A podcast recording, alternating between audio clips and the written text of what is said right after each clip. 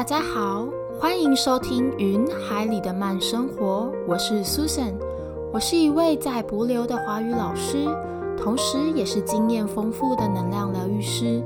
这个节目主要分享灵性觉醒、跨文化观察和个人成长等主题的内容，同时也会不定期邀请来宾分享他们独特的灵魂故事。节目开始之前，欢迎你订阅我的频道。感谢你看见我。最近 Me Too 运动在政治界、影视圈还有网络上都烧得如火如荼，也包含我身边的一些朋友，大家好像也都借着这波运动、这波能量醒觉，开始重新忆起自己的故事，啊，为自己说话。我觉得这是好事。当我们能够不再逃避曾经的创伤与痛苦。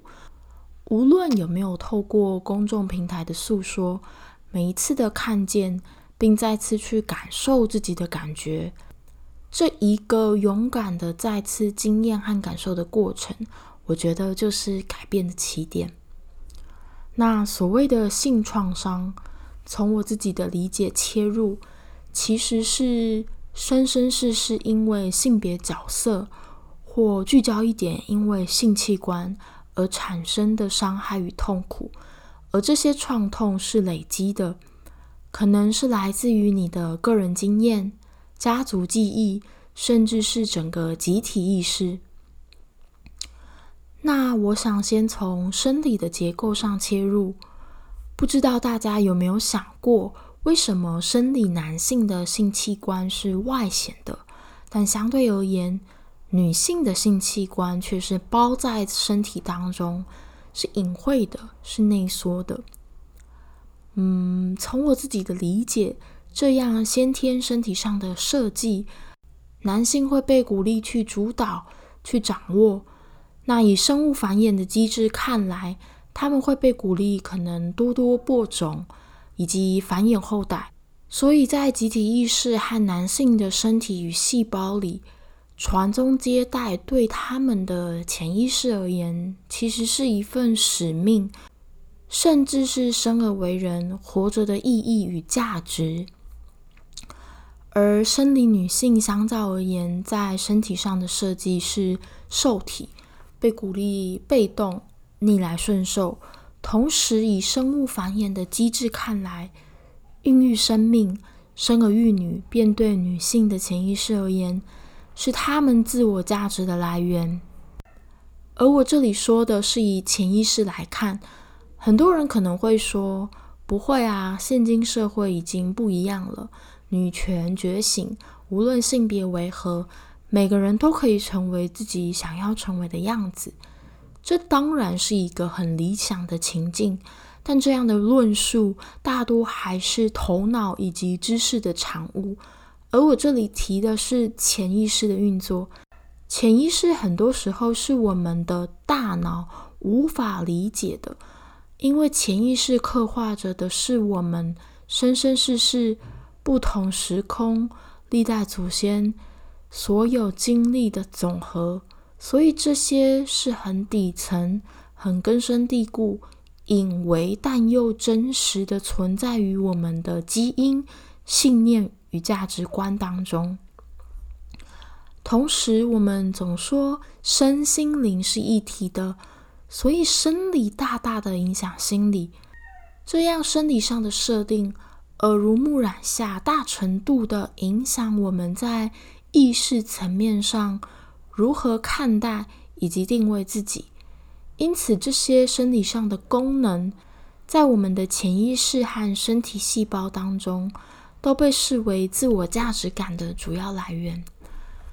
所以，如果一个人没有带着觉知生活，便很容易把自我价值感建立在生理上的成果。对男性而言，可能是播种的多少；对女性而言，可能是有没有生儿育女。而这些，我再说一次，都是很隐微的，需要我们有高度的觉察力。才能意识到的。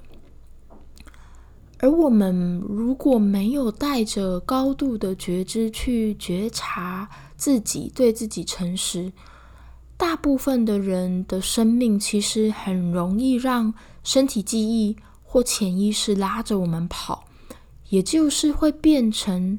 生命当中出现的事件或创伤，尤其是我们现在讨论的性创伤，其实都是无意识生活上的结果，也就是在灵性圈里常提到的概念：信念创造实相。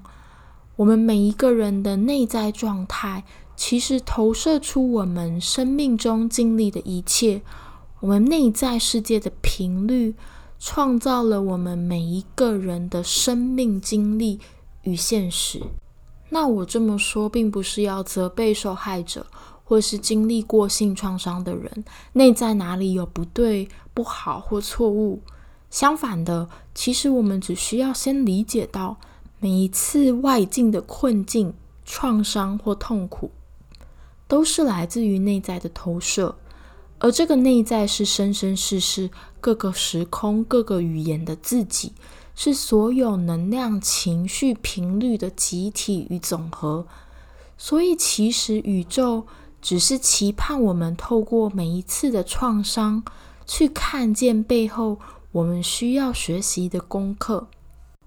然而，有时其实也不需要有实质的身体创伤才可以做觉察。有些人或许此生出生以来，并没有遇到任何非常直接或痛苦关于性的创痛，但你可以诚实的问问自己：近期新闻大肆报道 “Me Too” 事件，你内心真实的感受是如何？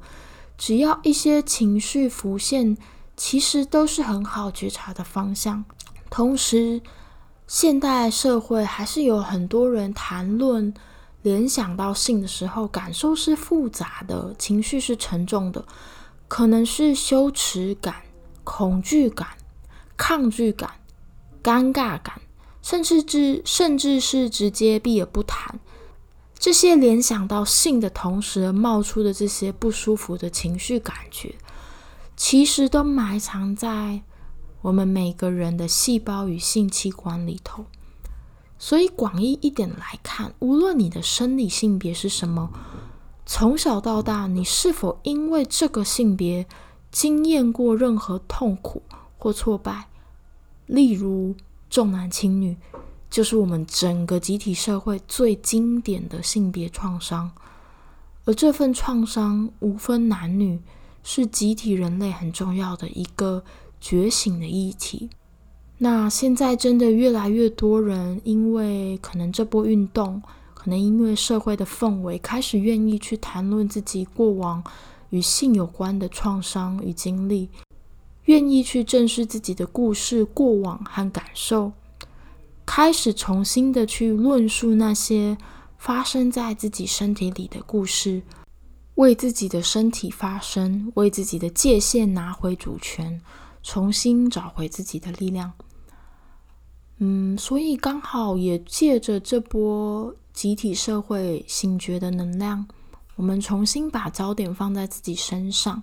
而如果这些新闻或事件让你感受到任何的不舒服，我也诚挚的邀请大家，其实不需要过度的关注外在的事件，而是透过这份不舒服，去感受到是否有 trigger 到自己过往的故事。或情绪，同时去好好的感觉它。你可以透过书写，或与信任的人谈论、交流等等，去抒发、表达自己。但在这个过程当中，请不要过度思考，而是专注的感受自己的感觉，一次次的问自己：我在感觉什么？我的这个感受是什么？这个感觉熟悉吗？以前发生过吗？是什么事件？透过不断的自我对话、自我诚实与坦白，回到自己的故事当中，回到自己的身体当中，和自己在一起。这一次，让你的身体为你说话，为你发声。感谢你的收听，欢迎你到 Spotify 或 iTunes Store 给我五星好评，谢谢你的支持。同时，也邀请你追踪我的 Facebook 和 Instagram。